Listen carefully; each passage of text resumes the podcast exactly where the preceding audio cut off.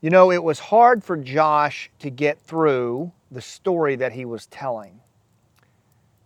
The focus of the story, the lesson of the story, the what he learned from it about himself was that he wanted to make his mom proud. You see, Josh lost his mom to cancer at the very young age of around 12 years old. And he spent the rest of his childhood, his teen years, and even his early adult years, finding his own way in the world, uh, figuring it out, experiencing those things that most of us had the opportunity to have our mom and dad present for, he had to do on his own.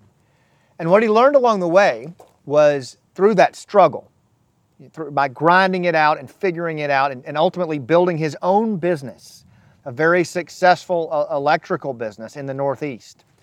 And, and, and marrying a wonderful lady who he's been with for years now, named Lindsay, and, and, Ray, and, and having two beautiful kids, is that everything that he does in his life, he does to make his mom proud of him, right?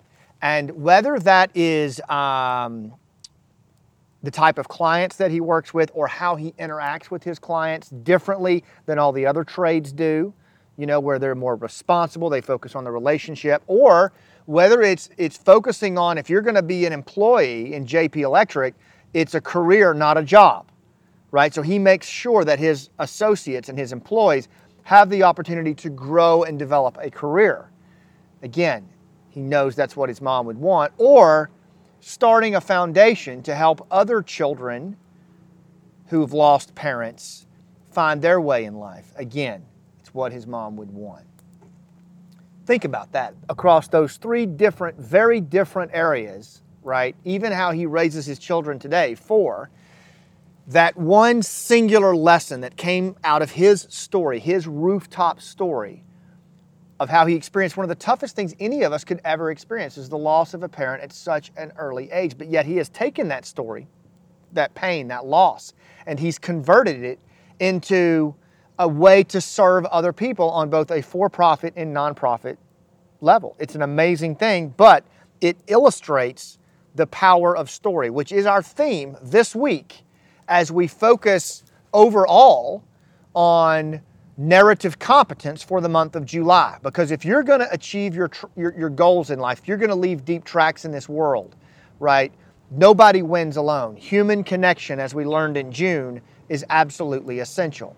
And narrative competence is one of the best ways to make a human connection. Story, in fact, which, you know, so inside narrative competence, remember last time I defined that as the integration of storytelling, high stakes listening, and then nonverbal skills for deep human connections to help you achieve your goals. Okay, so that's what narrative competence is. Storytelling is the first component of that that we're really going to get into over the next three months. This whole month, we're going to be talking about story.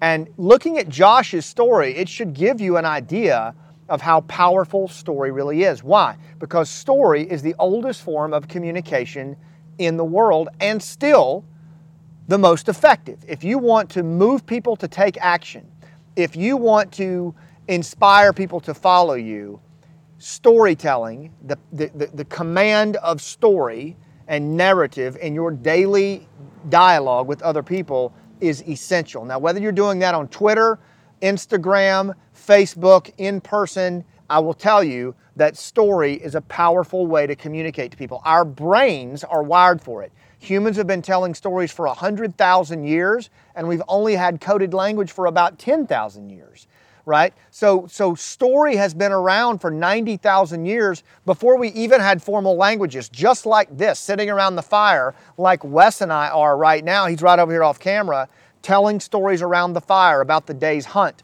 about the foraging that took place, about what we learned in facing our enemies. And we share those lessons through story around the safety of a fire. And if I walk into the campsite here and I tell Wes, let me tell you why saber-toothed tigers make crappy pets like Wes is going to lean in, right? And he's going to listen because he can learn lessons about life through the struggles of my story. That's the value of story. That's why story has stuck in our DNA all these years. That's why the limbic brain, the, the mammal brain that makes the big decisions in life, it doesn't even understand language, it understands emotion. That's why story works so well. That's why the Budweiser commercial with the little puppy dog and the Budweiser horse is the number one commercial in the Super Bowl every year, and there's not a word of dialogue spoken. But yet it follows the same arc of the hero's journey. Okay?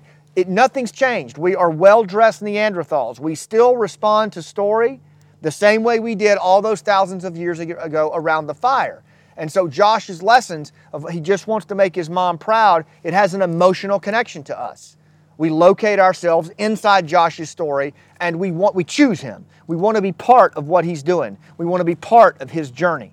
That's the power of story. Story actually when, when, when you're talking to someone, like if I'm talking to Wes right now, or I'm talking to my boss or to my potential client, if I don't give them a narrative to convey the ideas that I have or what I'm selling or what I want them to do, they will form their own narrative, right? According to Kendall Haven in the book Story Proof, the brain will always form its own narrative, right, to, to understand the information on an emotional level unless you provide a story that conveys that meaning, it will pass right through the listener's brain, and your story, not the listener's story, is what will determine the outcome. Think about that for a second. Think about that in terms of your clients, your prospects. Think about that in terms of your employees as you give them your vision. Uh, think about that in terms of donors if you're running a nonprofit, uh, an employer that might hire you as a transitioning veteran, or even your community if you're running for office or you want to be on the school board right? Or you're trying to create a movement for something to, to, to, to address a certain form of cancer. If you don't use story, remember, humans are emotional, meaning seeking creatures, right? That's how we operate, that's how we make decisions in the limbic brain. Story adds meaning and memory. It is a sense making tool that lets you add meaning and memory to an otherwise vast sea of raw data that we can't process. It stands out. That's why when someone tells us a story, a good movie, a good book, a Budweiser commercial, we're like, er, and we can't look away. It's like looking at a car wreck. So that's the power of story. That is a huge component of narrative competence. And I will tell you, it makes you relatable to people, right? When Josh tells the story of losing his mom, that's hard for him. He, he loses it emotionally a lot of times. But guess what? In that moment of struggle, he is relatable. We know that in his own way, he's like us. He's struggled, he's been through it, right? He's, his words resonate with us and he becomes relevant in our eyes. He's the guy that I want working on my house to do the electricity because I trust him. You see what I mean? He's the guy that I'm going to write a check to for his foundation because he's been through it and he clearly knows what it's like to lose a parent. Relatable resonant, relevant. This is what we want. This is who we buy from. This is who we invest in. This is who we donate to. This is who employees follow when the employee gives the vision. Instead of, well, this is what I'm thinking our new policy will be. Screw that. No one listens to that. It's unwatchable. You can't connect to it. And if you're going to move humans to take action when they otherwise wouldn't, story is key to it. I'm going to tell you guys something else as we wrap this thing up. No one else does this. No one else does this kind of work. Look around today. Your homework over the next few days is to look around where do you see examples of story in everyday life and where is it noticeably missing? Where are you using story in everyday life and where could you use it more? That's it. That's all I want you doing right now because over the next few weeks, we're going to start diving in even deeper. Now, look, if you're serious about storytelling, I've got two options for you you can do. One, you need to get in Rooftop Leadership Mastery, right? This is our online membership of leaders where we go deep on this kind of stuff. Rooftopleadership.com forward slash mastery. You, you could go to Rooftop University and study story on your own time. We do week, uh, monthly coaching calls on Zoom. We have a private team room on Facebook where we talk about this. A cool tribe of people. While you're on the go for what it ta- takes to take your family out to eat, 50 bucks a month, you can do that. I'm also telling you, and you're going to be seeing more about this over the summer, we have a rooftop storytelling experience down at Riverview Ranch in April of 2019 that is going to be off the chain, the premier high stakes storytelling event in the world. And it's only going to be for about 50 people, right? So you're definitely going to want to check that out. Be looking for that. That's a chance to come down in person and train with me on story. Either way, go to rooftopleadership.com and you can check out both. But in the meantime, I want you looking around. Where do you see the power of story showing up today and where's it absent? Because we're getting ready to go deep on that. Thanks for what you do, and I'll see you on the rooftop.